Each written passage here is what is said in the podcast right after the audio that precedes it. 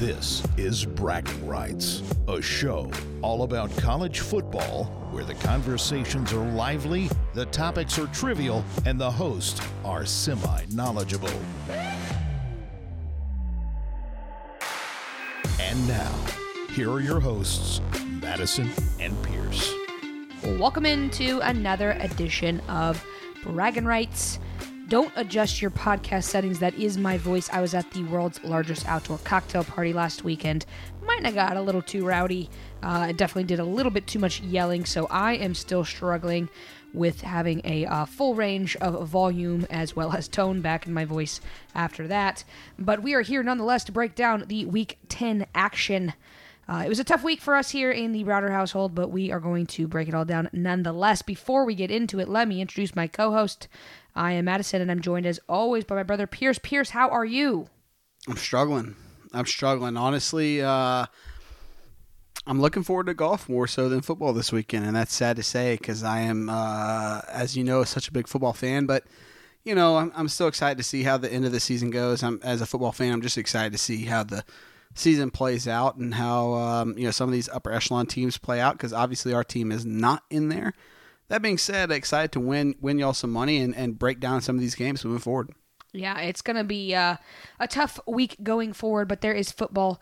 And I just keep reminding myself that just a few months ago, we weren't sure we were going to make it this far. So uh, it still stinks. And it sucks to be here in this situation, knowing that there's really not a ton more to play for necessarily uh, on the season. But nonetheless, uh, super excited to still have some football to talk about, and we're, we're looking towards the end here, uh, and it's it's starting to it's gonna be gone before you know it. So trying to relish every little bit, but we do it's gonna be interesting, Pierce, this weekend with the Masters going on as well as football. Uh, it's really a once in a lifetime, hopefully, thing that we see in our lives uh, of getting to experience two mashups of sports like that. So it's going to be a really fun weekend.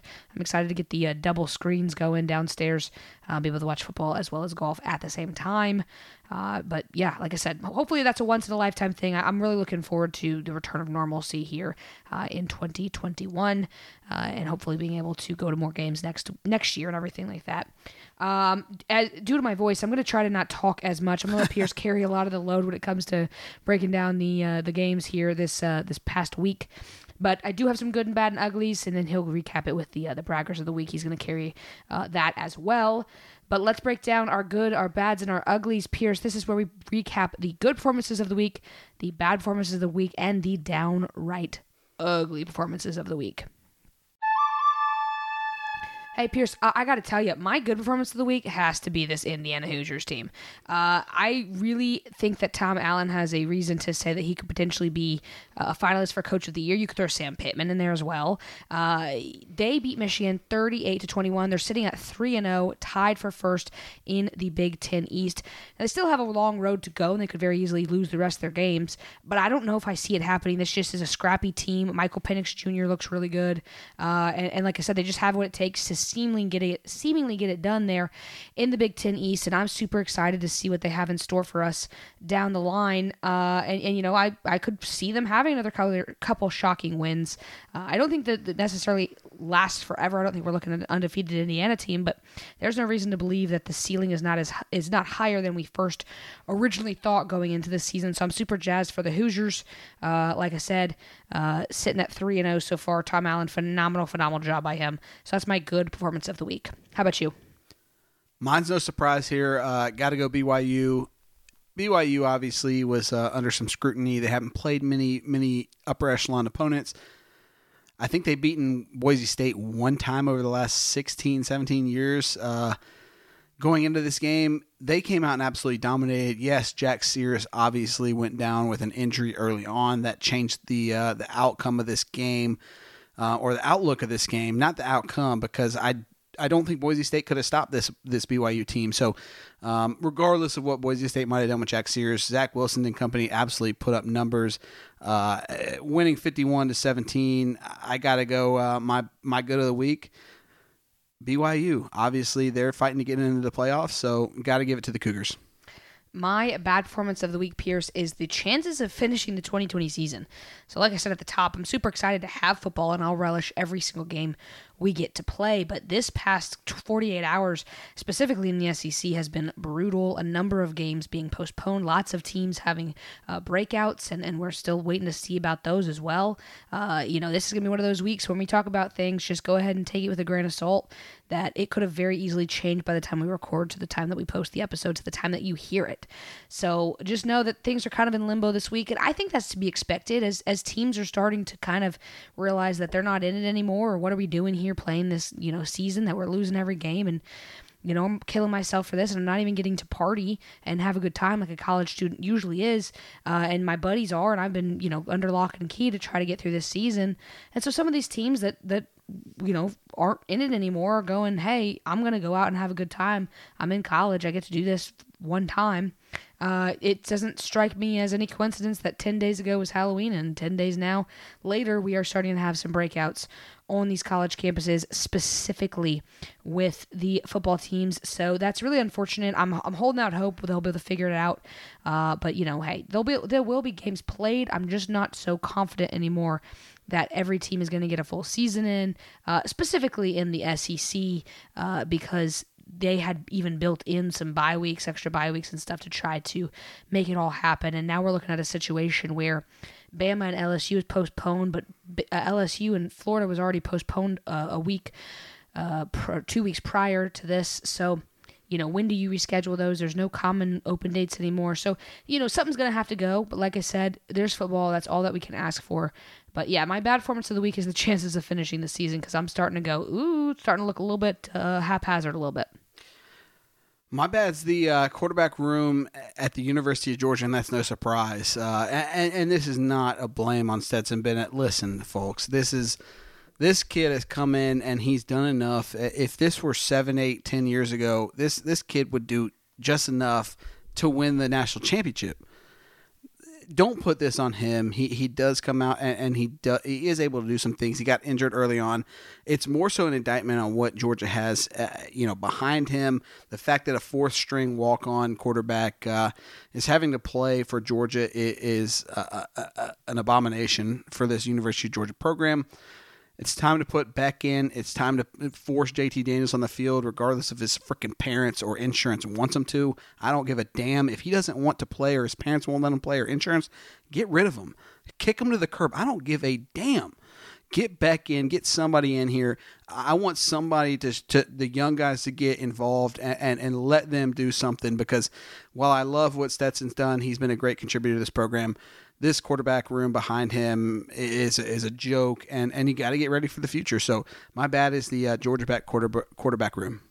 All right, my ugly performance of the week kind of piggybacks off of yours. I kind of want to re- have a little bit of a rebuttal to what you said. I don't, I, I, know that there's been a lot of hoopla and stuff on message boards, and I'm admittedly not on those uh, about whether or not there's an insurance policy out against JT Daniels and his legs, or whether, you know, his family doctor doesn't want him to play. And I don't know. Maybe there's warrant to all that. But Kirby Smart is my ugly performance of the week because with the way that your team has looked this past year, uh, this past season, after a lot of high expectations and now, granted, for the first few weeks, we thought maybe Stetson would be able to handle some of it, but he's totally, the wheels have fallen off. And, and, and I think it more so falls on Kirby's lack of trusting JT. And, and, and I don't think necessarily he's too loyal to people. I don't think he's necessarily uh, going, well, Stetson's my guy and I'm loyal to him. But I will say that he's he's saying, in if you believe what he's saying in press conferences, JT's ready to go healthy wise. I mean, he's healthy. He's just not good enough based on what uh, Kirby is saying saying in press conferences. I mean, he even said this past week you know the leg's ready to go. He's not been he's been taking regular reps in practice. He's not been wearing a brace but he just hasn't had the reps that the other two guys have had. Well, you know what? I'm sorry for lack of a better term, but F that, Kirby. The guy's a freaking former five star. He played at USC.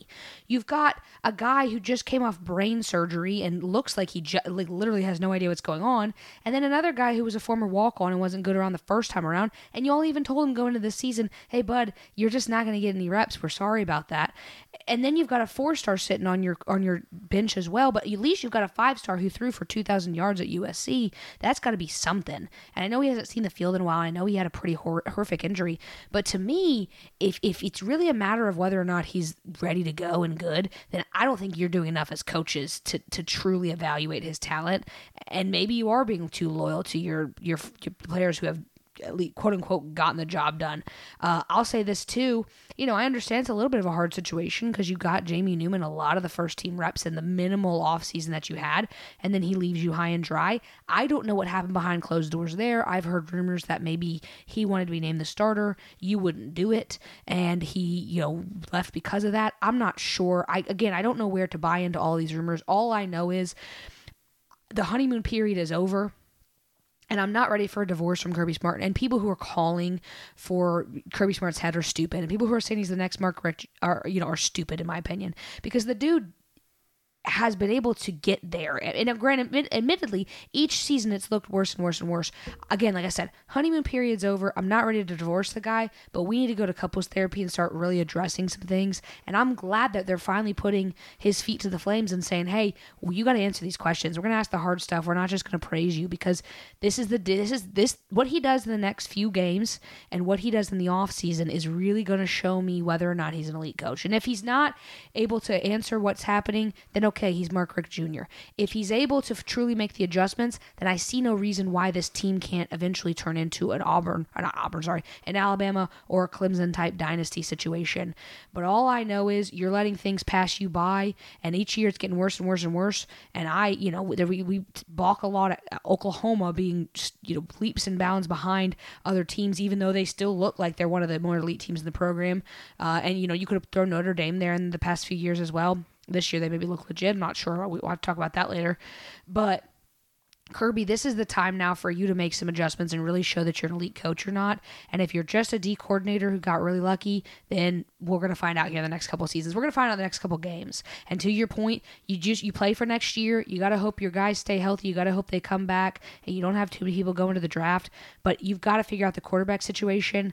And and I'll say this, you know, I, I hate all of the things people saying Justin Fields, if he was still at Georgia, can you imagine? Blah, blah. Well, he's not, y'all. And I don't think Kirby mismanaged that situation, but pub- public relations wise, he's got to figure out some internal stuff and some external stuff, and he's got to realize how bad this looks. So that's my ugly performance of the week. Sorry for going a little bit of a rant, uh, but but I just had to get that off my chest because as someone who sat there and watched uh, in person the Georgia Florida game, it was baffling to me uh, the lack of ability that we have, and, and to know that there's a five star sitting on the bench, and you know for whatever reason isn't playing, and then he's not really given a good answer for why he's not, other than he's just not as good as the other guys. Bullshit. He's he's a former five star who got put up two thousand yards at USC. Play the guy. And if he's and to your point, if it's a matter of him not wanting to play, then boot him and play Carson and say, okay, bud, then you need to get out because you're not here to help our program win. And you know what? We're you know it's just not going to happen for you. But I don't think it's that. I think it's genuinely Kirby being afraid to make big adjustments, and you've got to do it, homie. This is your this is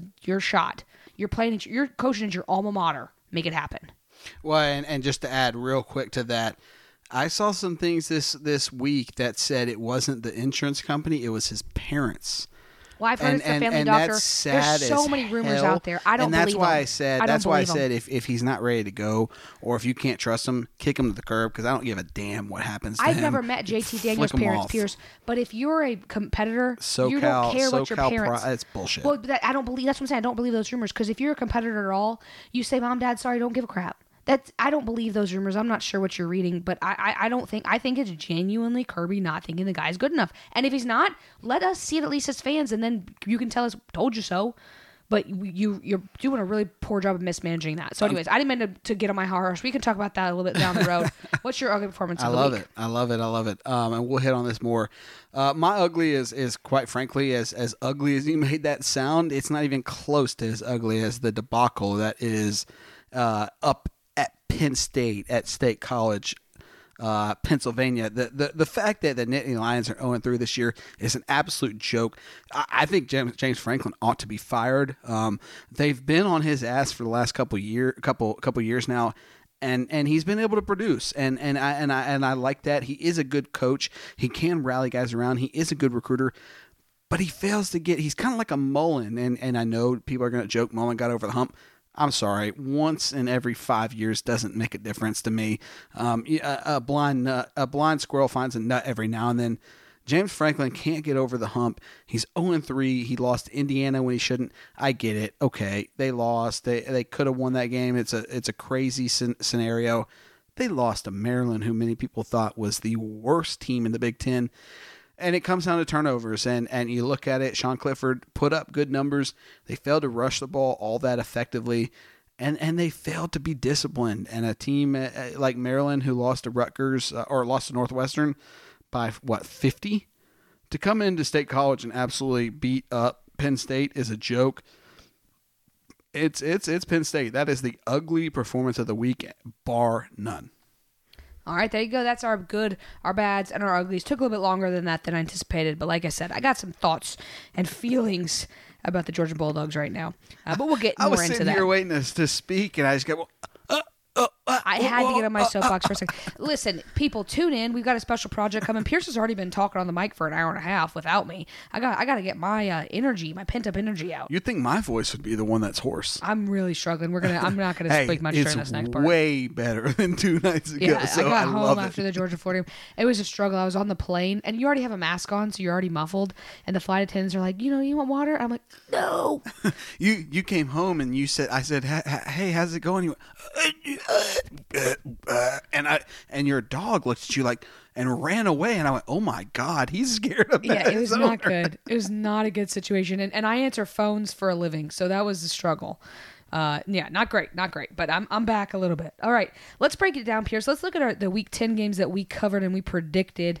Uh, you've already alluded to it as your good performance of the week. The number nine BYU Cougars go into the Smurf turf to take on the number twenty one Boise State Broncos this was a weird one. This was a really weird one because you have a full slate of games basically that BYU's been playing, and Boise State's just in action. They've only this was their third game of the season, but BYU stays perfect. They win this game in an absolute slacking, fifty-one to seventeen.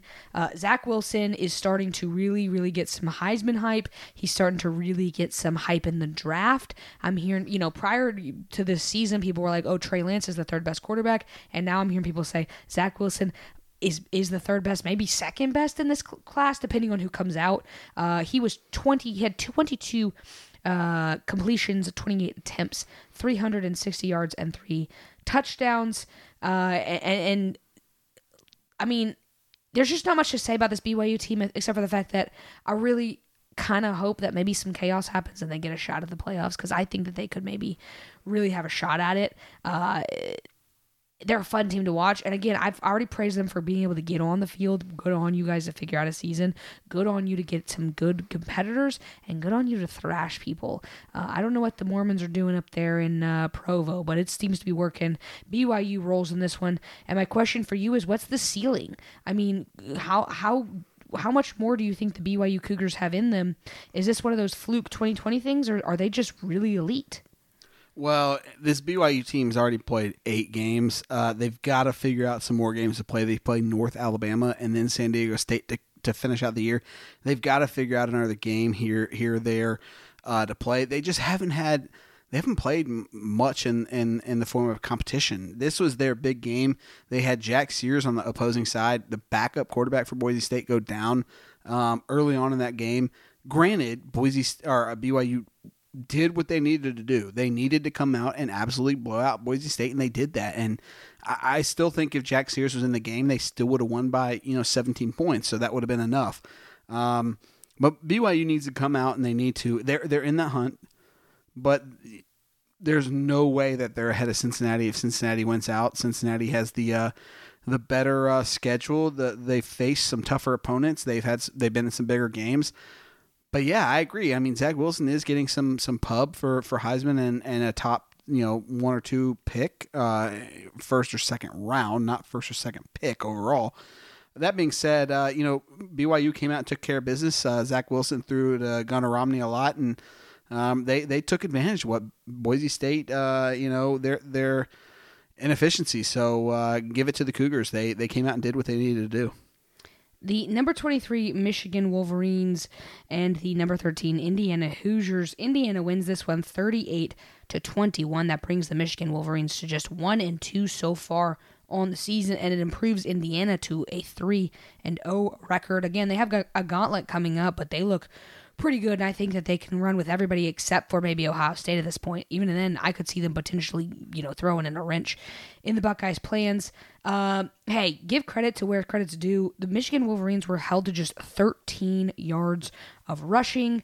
Uh, not great if you're going to have to put it in the hands of Joe Milton. Now, granted, he we were singing his praises after week one, uh, but he had, despite having 340 yards through the air, he threw two interceptions, and the Hoosiers really capitalized on that. So, like I said, good on them. Michael Penix Jr. continues to look pretty good. Uh, he threw he attempted 50 passes pierce which is a heck of a ton. Uh, but that being said he did have a qbr rating at the end of this at 82.3 so he's looking pretty good. Tom allen has really got got the hoosiers firing on all cylinders. And uh, like i said pick off joe milton and the michigan wolverines uh, twice. I'm trying to see if there was any fumbles on this one as well. I mean it's starting to look kind of like there might be a mutual separation uh, of, of, of the love story is over, I should say, between Jim Harbaugh and the Michigan Wolverines, and it has been for a few years. I feel like, and I think that there's a mutual parting of ways. There's a lot of chatter about Harbaugh being back in the pros after this season, uh, and I could see it honestly. I mean, you're not winning at Michigan. You might as well go out on a good note and not get fired. You might as well have a mutual mutual, mutual parting of ways. Uh, and and I did hear as well that they have not renewed his contract, so maybe that's some writing on the wall. It's really unfortunate because Michigan thought they had their guy. I'm not sure who they're going to go get next, uh, but not not great in uh, not great in Ann Arbor, but in, on the plus side, Bloomington, Indiana is rocking, and I, I'm really excited to see what the Indiana Hoosiers do. Uh, so, what did you think about this one here, Pierce? Yeah, I mean, first uh, first win for the Hoosiers against uh, against the Wolverines of Michigan. I think since 1986, 1987. Yeah, so been a while. It's unbelievable. 27 uh, years. You, you, just applaud a team like this, and it wasn't like it was a fluke victory either. You, you looked at this game coming in, you knew that Michigan was going to have to control the line of scrimmage. They did so defensively but they couldn't. You you hit on it. What thirteen yards of uh, rushing? Thirteen yards on eighteen I mean, attempts. Come on now, for for a Michigan team that you know you know what you've got to do to win. The fact that you have to throw that many times and you can't get any yards on the ground, you know you're not going to win this game, barring some crazy crazy turn of events. You got to give it to uh to Phoenix. Uh, the I am pronouncing that right, Phoenix. Penix. Penix. Penix. I knew I was pronouncing it wrong. You got to give a shout out to Penix. I'm surprised he threw it this much, to be honest, but he's got weapons around him. Obviously, uh, uh, Fryfogle, uh, receiver uh, Philyor, who's obviously a stud. We've hit on him um, in our Big Ten uh, preview. Um, you know, they didn't run the ball that well, but they knew they were going to be facing some tough competition. But give it to the Hoosiers, man. I, I, didn't think this was a game they could come in and win. I thought the line was adding up to Michigan, and I just thought that statistically on offense, they they weren't able to stack up as well as I thought they would. And they came out here and, and proved me wrong. I mean, I'll, I'll take the lump on my back. So, uh, give give the shout out to Indiana. The Hoosiers are they're right there to, to compete for the Big Ten the Arizona State Sun Devils and the number 20 USC Trojans. The line on this one was like close to 10 points, I want to say. 10 and a half. Yeah, and, and everybody was kind of scratching their heads going, but why? Uh, and, and, and USC does win the game, but it was 28 to 27, a lot closer than than the line would have you believe, although most people did anticipate this being a closer one. Uh, Arizona State almost gets the best of the Trojans in their home opener, but they do win this one. Hang on in this one. Uh, Kedon, Slovis, he had uh, 40 completions, 55 attempts, 381 yards. He did throw a pick, and I'm seeing a plethora of fumbles here, Pierce, between the two teams. So kind of a sloppy one, but ultimately in the USC, and, and props to these guys for even getting on the field because the Pac 12 looked like they might stop before they even started. Uh, but USC gets it done. You know, it, it feels kind of weird, Pierce, to talk about Pac 12 games because we kind of know I hate making everything about the playoff because it it didn't used to be that way, and I missed when every game meant something. But there's no shot of the Pac-12 really getting a team in, and if it's gonna if they're gonna get a team in, it's gonna be Oregon. So it does feel kind of like what are we even talking about these games for? But the Pac-12 is, is can still be a fun brand of football, and this close one shows it. Uh, you know, it, they can I, I, think there's some intrigue. I'll, I'll say that. Uh, this one, like I said, close one. Uh, USC does win it though, and I got to know what your thoughts are here with USC. Are, are as overrated as uh, this this or this final score would have you believe, or maybe where was this line just set really wrong? I think they're overrated. I, I, I did not think they deserved to win this game. I, I know Kedon Slovis uh, you know, he had a, a decent statistical game, but he also threw 55 times, and that's that's not going to get it done. I thought Arizona State, for some of their shortcomings on the offensive side of the ball, you know, they had all the chance to win this game. Give credit to USC; they came back and, and won it, but even when they had the chance to go down and score to win the game, they just didn't feel like they were winning this game. It was a toss up. Um, you know, plus 10 and a half, I think Arizona State exceeded expectations a little bit, and I think people are going to look at them and go, well, okay, we can slot them up as, you know, a point or two here in our rankings because we might have expected them to be a little bit worse, and, and they weren't. And and I think this team, uh, you know, I, I know they have Oregon coming up, but this this team ought to to they're going to be favored in every game outside of uh, USC and Oregon. So I think Arizona State has a great chance to to even advance ahead of USC. I think USC will falter here. The number 25 Liberty Flames taking down the Virginia Tech Hokies 38 to 35 a lot of people did see this one coming. Liberty looks pretty good.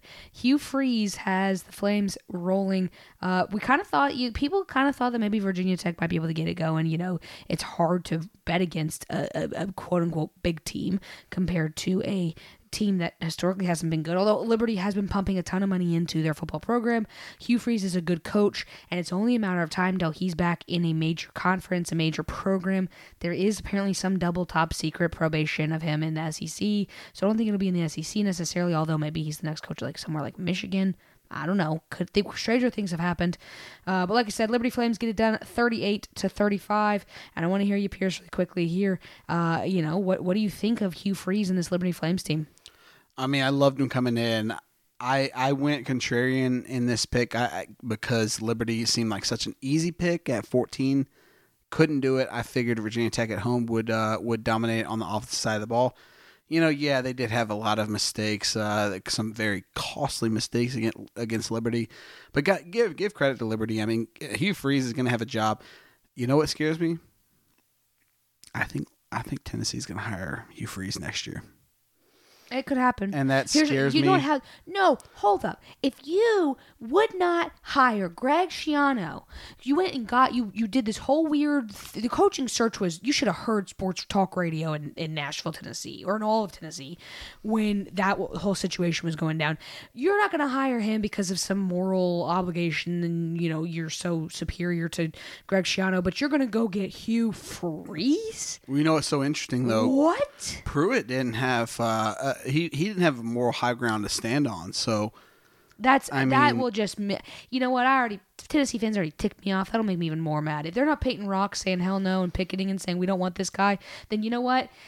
You guys are just I just think idiots. because Phil Jack or uh, you know Fulmer, Fulmer. So thank you, Fat Phil. I just kept wanting to say Fat Phil yeah, it was called because Jackson. Fat Phil uh, is there in Rocky Top. I think they're going to sell their soul to the Devils, and wouldn't surprise me. And and I think if that's the case, I think uh, you know, sadly enough, I think uh, there will be some uh, heads rolling. Uh, I think Mullen would be number one, and and Smart would be number two in the next years. But regardless, I think I think uh, what Hugh Freeze did here is, is spectacular. He kept his team together.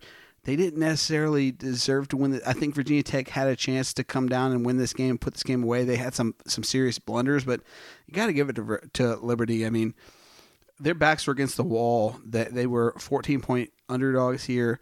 Regardless, that's considered a win for a team like them. And to come out here in in in Virginia Tech Hokie land and, and absolutely beat them is is a a, fantastic feat. So give it to Liberty. I mean, there's nothing more more to be said. Hugh Freeze is, uh, I'd say, the most highly coveted uh, head coach in, in college football. I agree with you.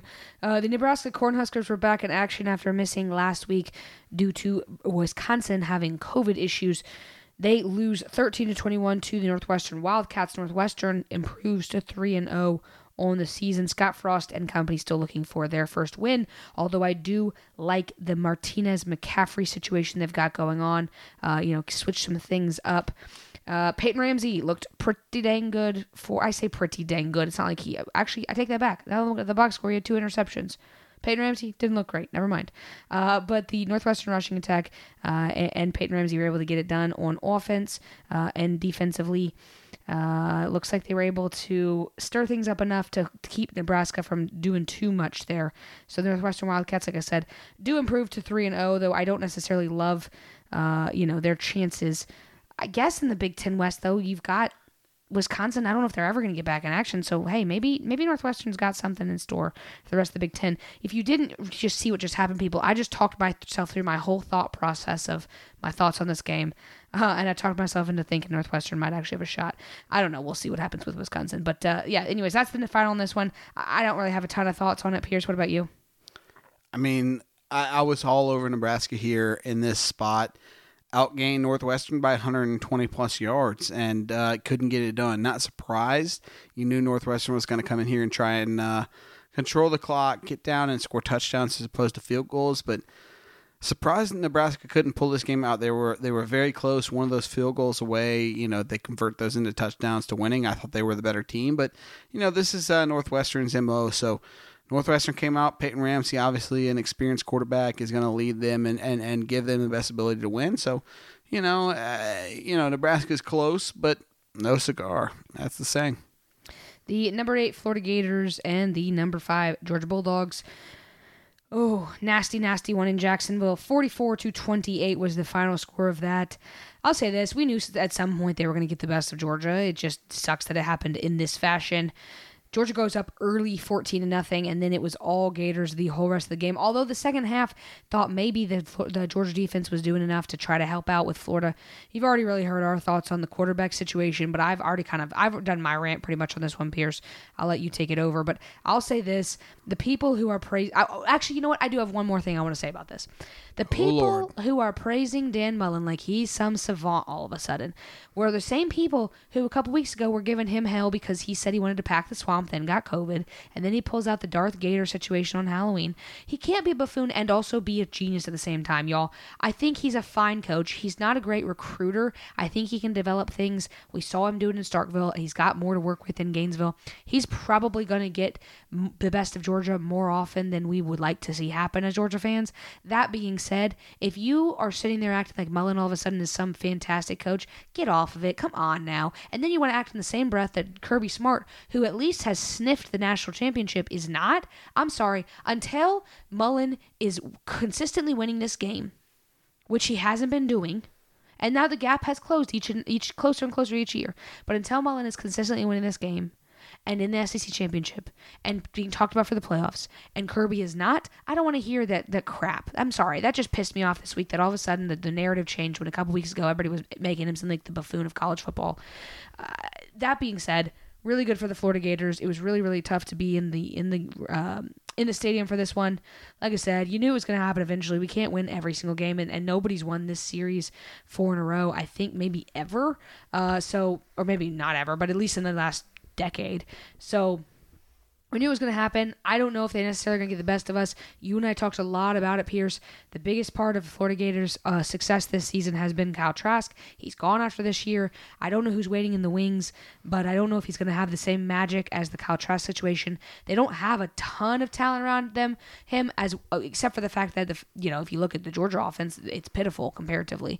That being said, defensively they're woeful. It's just that Georgia couldn't score to save their lives. They're not going to be good in a shootout. That's just not the game brand of football they're going to play. I am interested to see the SEC championship to see if they can keep up with Alabama. I don't know if they can, honestly. I think Alabama's just next level. I think no matter which team was going to be in it, was going to be an absolute blowout. Alabama, congrats, you're in the playoffs. Florida, I'm glad you have to deal with them, not us. That's my thoughts on this game. Yeah, I couldn't agree with you with you more on uh, Mullen.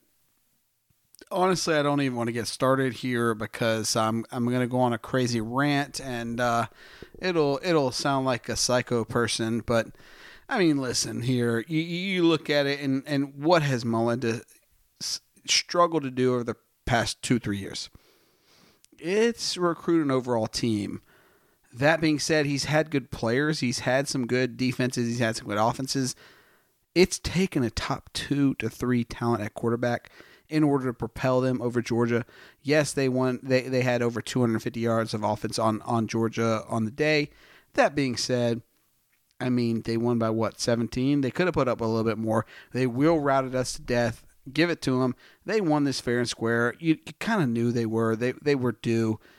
But unless Mullen gets a quarterback like this or Dak Prescott, I don't give a damn what you think. They are not going to be able to come together as a team. They are not good enough on defense in order to win. They're going to get destroyed by Alabama. I don't even want to hear it. This is over. Give it to give it to Florida. They dominated Georgia. They picked apart us. They knew what we were going to struggle at. We had some people out on defense, but that doesn't matter because they picked apart our our, our linebackers, which most people thought would be a strength of our defense with Monty Rice and uh, Nakobe Dean. They picked those guys apart. Um, so you got to give it to Florida. They absolutely demolished us here. We don't have a quarterback. We don't. We we, we, we just don't have a, a We don't even have much of a rushing attack. Uh, as much as you want to argue against that, um, you know we've got a, a four-headed monster. It's not even a monster. That being said, I mean, give me a break if you think Mullen's going to be better than Smart. I'll take Smart over Kirby Kirby or I'm sorry over Mark Richt any day. Think about this you know, you look at Kirby outside of his first year, he's lost what two games twice in four years. That's the most he's lost.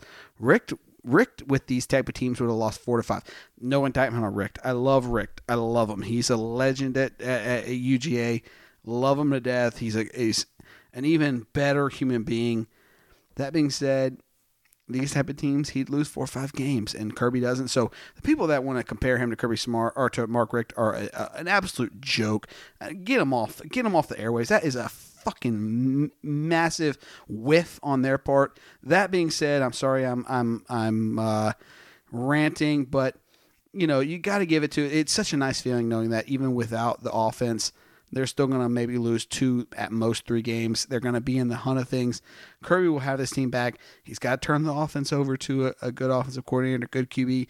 We'll see if he can get that moving forward. That will be the key. But, you know, to say Mullen will beat Kirby Smart the next three, four years is a joke. Yeah, and I'll say this too. You know, I think that we're one court we're we're, we're a, yeah and it's a tough tall order we're one good quarterback away from being elite and and you know what pierce your point about the Mark Richt thing reminds me because I see this comparison a lot, and I always want to say I missed the part when we decided that Mark Richt was a bad coach. You don't get to stick around somewhere 15 years and make it a fair amount to the SEC championship and win it a few times and get that close to the national championship a couple times and be a bad coach. I I understand he couldn't get over the hump, and there was he always was good for an egg. And but you know what? To your point, Mullen I mean, Kirby. This is the first time Mullen has beaten Kirby at either team that he's coached for. Kirby has been able to get past teams like this. Maybe, maybe we're looking down three years on the road and we go, heck, those comparisons were actually better than we thought. But to your point, Mark Richt has been was the coach starting in what 01? somewhere yeah, I like believe that. It was 01, yeah. I was seven years old. I could count on I think two hands, probably closer to one. I think there was maybe like six times in my entire lifetime before Kirby Smart took over that we had beaten Florida. Exactly. So hop off exactly. for saying that. First of all, Mark Richt is a bad coach because he wasn't. Ten and two each year is not a bad coach to me. I'm sorry. Uh, you you you don't get to stick around a program for 15 years if you're a bad coach. First of all, maybe we were a little too loyal to the guy. I'll give you that. But also, Kirby Smart's been getting it done versus these teams, especially Florida and Mark Richt was not. So, so, so, hop off of that. I'm sorry. I hate that comparison. And again, I want to scream every single time I hear that. When did we say Mark Richt was a bad coach? When? He wasn't. He wasn't. And and and but you look at it in in the four or five years that Kirby Smart's been here, you know, outside of the first year we in, inherited a young cast of uh, of football players. I mean, he excelled on that team regardless of how they played. But let me go ahead and say this and let me put this out there on the airwaves for anybody that wants to say Kirby Smart is not going to be, he is a Mark Richt quality. He is done in a couple years. I'm calling out you, Brandon Walker. Post this on our freaking Instagram, Twitter, everywhere. Because let me let me say this: I have nothing against the Mississippi State Bulldogs, but let me say this: if you are going to compare Kirby Smart to Mark Richt. You are a freaking buffoon. You are a joke of someone who thinks they know anything about SEC football. I'm sorry, I literally mostly agree with what you are saying. The people that think this way, and they are so blinded because they can't stand certain programs and whatever they stand for. What I don't give a damn. If you think Kirby Smart is Mark Richt esque, you are a freaking joke. I don't. You, literally, you are going on Dan Mullen because of Dan Mullen. You might. I might know him. Oh, he coached at my school. He did yada yada yada. He couldn't get you to an SEC championship. Kirby Smart has done that in three years out of the five. I can't stand people like you who say that about Kirby Smart. Uh, granted, I agree with you. I love the fact that you're calling Kirby Smart out because that's going to make him a better coach. That he can't he can't understand. He can't wrap his mind around and get a, a offensive coordinator and a QB to to buy in and to to go up tempo. I get that, but the fact that you say he is Mark Richt esque is a joke. You have no idea about this program. You are so dumb and so out of touch. It's unbelievable. Go talk up Texas A&M. Go talk up the Aggies, who have no chance to win the SEC. They are a Travis. I'm a Big Ten, Big Twelve guy at heart. It's a joke that you think this program has a chance to win the SEC. You want to back up them? Go right ahead. I don't care. Georgia is down this year. They'll be back next year. Have fun coming to Athens against a, a, a terrible Georgia team and losing by 14, 17, maybe even more. I don't care. Get out of here with that bullshit. That is unbelievable. That is a. It's embarrassing for the SEC the fact that you would compare Kirby Smart to Mark Richt. Get out of here. Mark Richt would have been the best thing that ever happened to your program. And the fact that Kirby Smart is here and way better and not even comparable to Mark Richt would be the best thing you ever sniffed at your program. Get out of here with that. That is bull honky. All right, I love it. I'm gonna. I was gonna let it keep going. I loved it. That I wanted to. I, I wanted to, and I love the. I love him. I love him. I'm a barstool guy. I love. I love Brandon Walker. Actually, I listen to all his stuff, but he gets on this rant, this high horse. well, he just hates Georgia. Well, but you know, he like he hates Tennessee more, and and I respect that because Tennessee is so unfathomably like, oh, I mean, Big T is a joke. Um, that being said, like I love all those guys, but the fact that he can't understand that Mark Richt had multiple years every f- he had two years every five years where he would just go five, six, seven, you know, losses in the season. When has Kirby done that? Exactly. It's a joke. It's a joke. Yeah, exactly. I agree with Not you much 100%. more to add. And maybe we look like buffoons in a couple years if it all comes to pass and we're uh, issuing an apology to Brandon Walker. and I'll bow my head. I will bow my head. I'll say, Brandon, love you. Hire me. Love it. Hire me, please. I was wrong, but still, I mean, you can't compare someone that loses two games every year and can't quite get over the hump in the SEC championship game, arguably the most important game of the entire season in any conference, to someone that loses every few years, four or five games. I, I, I can't respect you. Yeah, and all the guys on Necessary Roughness seem to love to draw that comparison. So, whatever, we'll put up with it until we win the big one. It's going to happen, but you know, we'd like to uh, formally rebut that. And Thank let me just say, I'm much. a TCU alum, so let's make that uh, in the forefront of everything because I, I talked as this if I was a Georgia alum. So No, we weren't smart I'm enough to get in bit, there. uh, I'm, I'm biased. We could get into Mississippi State though. Well, hey, I, I liked them this week. I liked the under. I was on Brandon Walker's pick under. Right, well, there you go. Let's talk about the Texas A&M Aggies. They came in ranked number seven in the nation. We're even potentially talking about some playoff hopes, though. I think those might be dashed. We can get into that in a second. They were traveling to Columbia to take on the South Carolina Gamecocks, and they absolutely thrash Muschamp's team. 48 to three is the final there. Kellen Mond continues to roll, and I'll tell you what. I don't understand why South Carolina is reaffirming that Muschamp's their guy as much as we just went on a big rant about Kirby Smart being the guy in Athens, at least for now. Who knows if that's still the case in 10 years. Uh, Muschamp hasn't proven to be worth his salt at South Carolina, but maybe the buyout's just so big. I don't know the numbers off the top of my head, but they make they seem like they're determined to make it work in Columbia with Muschamp. Uh, I don't see it. I don't see how he's ever going to get it done. Uh, you know, he hasn't recruited well there. He can't coach him up well. I mean, he's good for a, a shocker every now and then. Uh, you know, he beat Georgia obviously last year in a shocker, but ultimately it was all Aggies. Now I will say this: uh, they're a little bit of a loser for me in the week, only because of the fact that poor, poor Texas A&M. You come in thinking that you might potentially see the playoffs, but with a Notre Dame win, you essentially that's not going to happen. Uh, so that's unfortunate for them nonetheless, still looked pretty good in this game. Uh, and unfortunately, they're not going to have a game next week because that has been postponed. Although I am excited to see what the Aggies do here down the line. But like I said, this one was all uh, Texas A&M all the game uh, long. So good for them. 48 to three, the final there in Columbia. I mean, South Carolina only had one 150 yards of offense. I mean, do you expect to beat anybody in the SEC? Right, and that's with a defense that we've been panning all season long. Unbelievable, and, and I, I agree. I, I think A and M. I've said it for a while now. I think A and M's better than what we thought. Um, now we're starting to realize it. You know, Kellen Mond's big. Uh, the criticism from him has been he can't perform on the road. Well, he's not facing full stadiums, so he's not having that extra added, uh, you know, vulnerability to his game, and and the fact that the team is starting to build around him.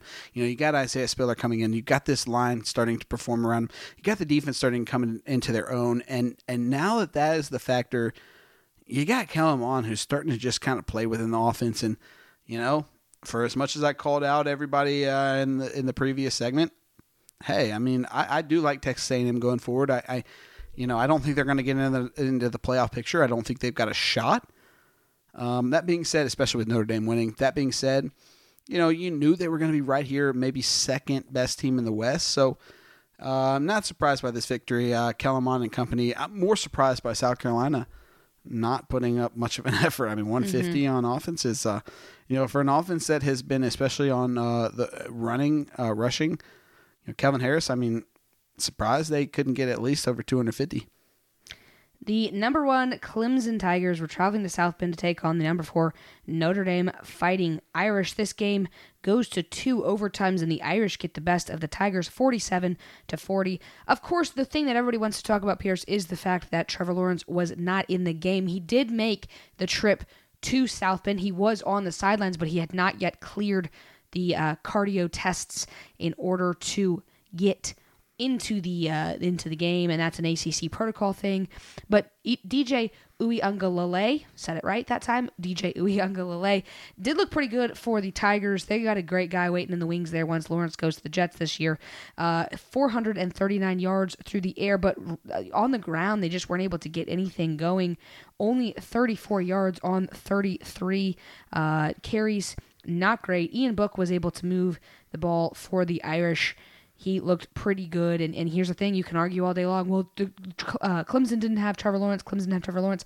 Guess what? Last time I checked, Trevor Lawrence doesn't play defense, and that was part of the issue is that they could not stop the Irish at home. Uh, you know, hey, pop off at all you guys who got mad at the Ir- at the uh, Notre Dame students for storming the field. Don't care. I'd have done it too. That's a big, big, huge win. Uh, I'll, I'll, put it this way: if I was at Georgia and we beat Alabama at home, I'd be storming the damn field. I'll put it that way. So good on the Irish for getting it done. These two teams will play again in, in Charlotte in the ACC championship. Uh, and, and, you know, I think with regardless of what happens, I think Notre Dame punched their ticket to the playoffs with this one. I'll be interested to see what happens once Lawrence is back because, like I said, the issue wasn't necessarily through the air, although on the ground it looked pitiful and they couldn't really stop uh, Ian Book and the Irish offense. That being said, I am interested to see what they are able to do in the second meeting of these two teams. And, you know, hey, for all the flack that I've given Notre Dame through the years about being kind of given the benefit of the doubt, they joined a conference, they got it done. Uh, I don't know if we're talking about them if they're an independent. I, they wouldn't have been able to play many games. They'd be in the same situation that BYU was. But they joined a conference, they get it done, and they take down the top rated Clemson Tigers. Good on them. And, uh, you know, hey, I don't love Notre Dame as a brand. I think that they're cocky for no reason. That being said, Catholics get it done uh, and, and look forward to the ACC championship uh, to end the season. Yeah, the number one reason here that uh, Clemson lost was the fact that their defense was absolutely atrocious. The fact that they couldn't stop Notre Dame on the, uh, on, at the line of scrimmage, specifically running the ball, um, it, it, you know, that's a recipe for disaster. DJ Uiagalelei. Am I saying that right? Lale. Lale. Uiagalelei is. Uh, Lale. Did I say Lale? Did you not watch my mimosas with Madison Did I say that right? I did a whole pronunciation. Alele. Um, okay. You know, he had a great he had a great game. You know, it's clear what defenses want to do against him. They want to stop the run and and make him throw the ball. You know, do that at your own uh, own peril. Uiagalelei is going to put up uh, 300 plus yards of offense every night, passing the ball. He can also run the ball. Where where they struggled on offense was uh, Etienne couldn't get anything going. And yes, we knew uh, Notre Dame was going to have a, a, good defensive line. They've got a great defense, but I mean he's he's turned the ball over way too much and quite honestly, like even if he gets over 2,000 uh, 2,000 yards of, of rushing offense, he ain't even close to the Heisman. He is really, really made this offense struggle because he just hasn't been able to get it done, uh, securing the football. That being said, it was the defensive line and the defense for uh, Clemson and Notre Dame. You got to give it to Notre Dame. Uh, Ian Book, I jumped off this team way too early, and all they did was prove me wrong the last couple weeks. So give it to Notre Dame. I'm excited for them because I'd love Notre Dame to get in because I want some fourth team to get in to con- you know that's someone that's able to compete. Not in Oklahoma, not someone that you know is a foe. I want someone that can get in there and upset a one seed, and I think Notre Dame can be that person. So excited to see this uh, this game, and it's going to set up a great rematch uh, here in the coming weeks. The Stanford Cardinal going up to Eugene to take on the number 12 Oregon Ducks. Oregon takes the Cardinal down 35 to 14.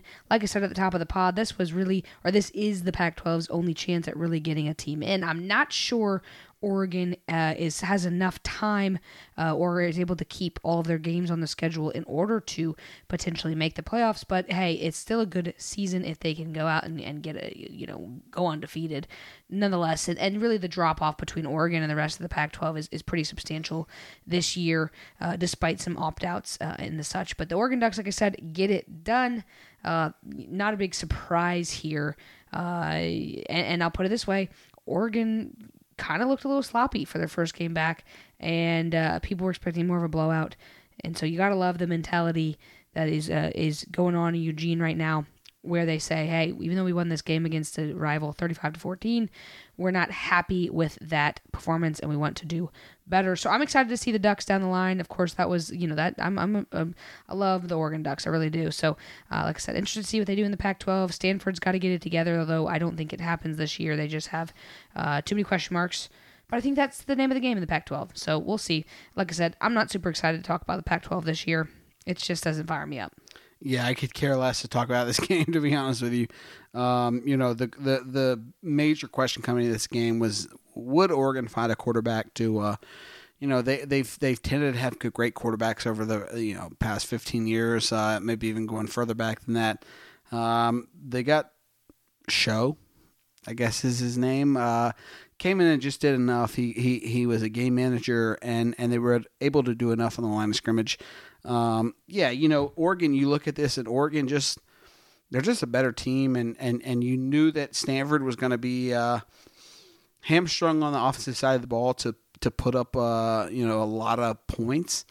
That being said, they had the opportunities, they just couldn't get it done, and not surprised. Uh, but the way these teams are trending, you, you expected Oregon to come out here and you know, beat them by 17 plus points, and you expected Stanford to play down um, and, and, play in that pro style offense and not put up many points. So, not surprised about this game one bit. Wish Stanford had uh, played uh, played up uh, to the competition that they I think they're capable of, but not going to happen this year as long as uh, as long as uh, their coach is there.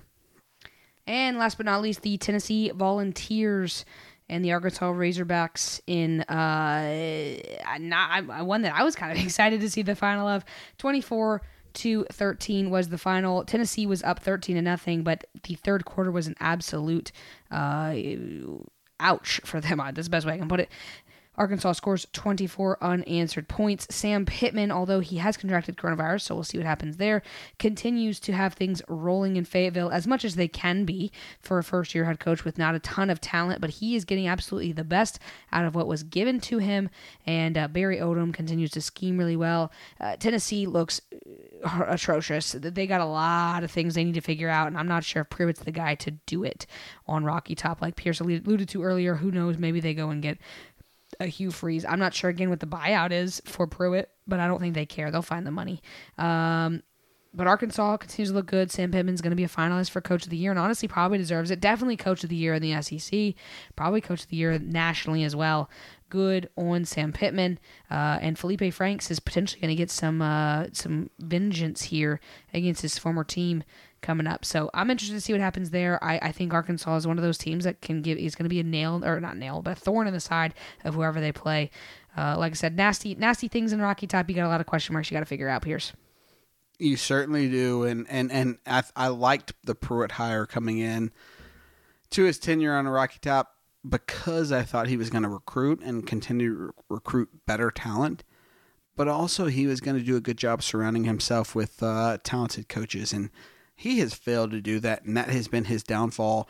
And and the more that he's struggled, the more that he's thrown his uh, coordinators and his players under the bus, and that's not something that you can you can trust from a leader.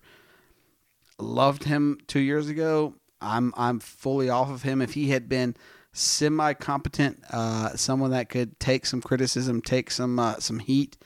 I think this guy could get things going in the next two to three years, but right now it's very apparent this guy uh, uh, uh shrivels up to the uh, to the criticism. He cannot take it, and it's very apparent this dude needs to go, and and that's a shame because I think ultimately he'll he'll come back and get hired in the next four or five years and become a decent head coach somewhere at like you know, shoot like an Indiana or somewhere like that. But this dude, if you can't if you can't handle the pressure of a Tennessee, you can't handle the pressure of an Alabama or Georgia or Florida or you name it. So, um, you know, he, he he's out of here. It, it's it's a done deal. I'd be surprised if they kept him around. Phil Fulmer is not someone to to wait around and wait on. Uh, a coach because he knows that the talent's better than what the coach is able to to get out of him. So, you know, I mean, Phil Fulmer, he, he his time's done. I, it's a it's a shame, but not really because I could care less. I'd rather him be there because I'd love to beat up on him every year. But I mean, you know, he he he he, he buried his own tomb here um, because he couldn't figure out how to uh, coalesce with his uh, assistant coaches. All right, that's going to do it for our recaps of the top 10 games that we picked last week. Pierce, if you would, please take the people through our braggers of the week. I don't know how to put this, but I'm kind of a big deal. Damn! Yeah, so uh, admittedly, I wish I had a little bit more here, but I love the love. I think I've got the four best uh, of the weekend. I got to go ahead and say Zach Wilson, QB for BYU, 21 of 27, super efficient, 359 yards, uh, two TDs, and zero interceptions. Albeit he did have one rushing touchdown and he was going against uh, the stiffest competition of the year. So, got to give it to Zach Wilson. This kid is continues to uh, to show out and uh, improve his draft stock. Second here, and and I hate to say this, uh, but I'll go ahead and say it. Kyle Trask, absolute stud. Um, 30 of 43 for 474, four TDs and one interception.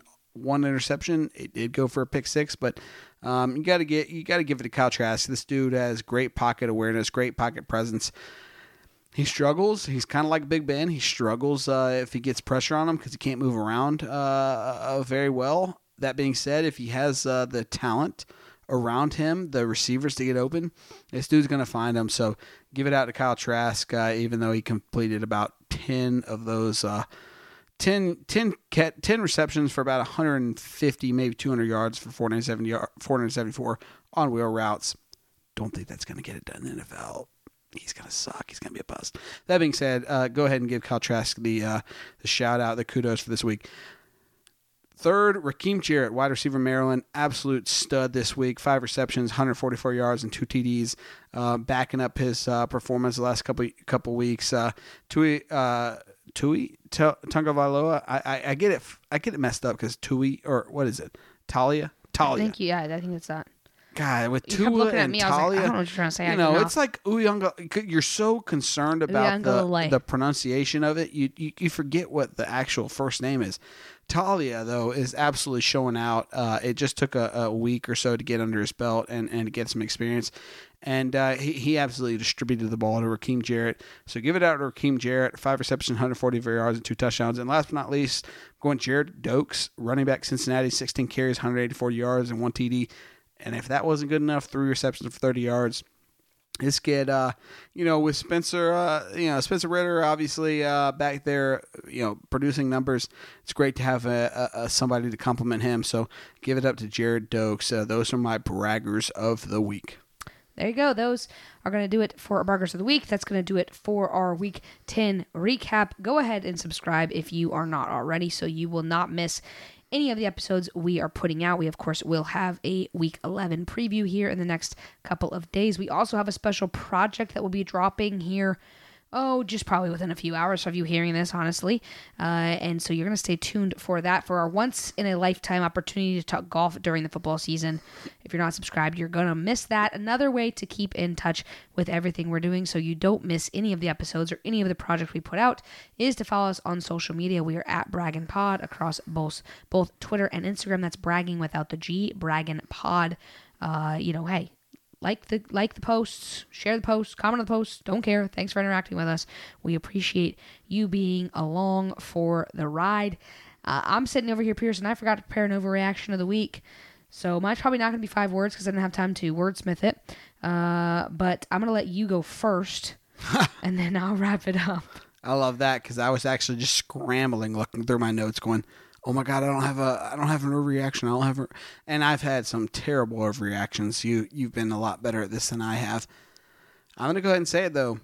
Florida isn't a top four team in the SEC. Is not. Nope. Oh, okay. Nope. Okay. That's a- an interesting way to go through your overreaction because typically you would go the other way, but that's fine. You can do whatever you want to do. Mine is going to be the staying in the state of Florida, uh, and it's that Florida State won't be good for another decade. Wow. I mean, you're you're much more creative when it comes to these things. process in front of them. Yeah, you're much more creative when it comes to these things. I, I just don't think uh, you've seen it. Obviously, the, Florida's third at best, and uh, I think they they could lose to a couple teams here or there if uh, you know, obviously, if Trask doesn't overperform. Woo pig. That's all I'm gonna say about that. All right, well that that is gonna do it for us this week with our recap. Like I said, we'll be back in just a little bit with a couple new episodes for you. So for the Bragging Rights podcast, I'm Madison. And I'm Pierce. Stay blessed, y'all.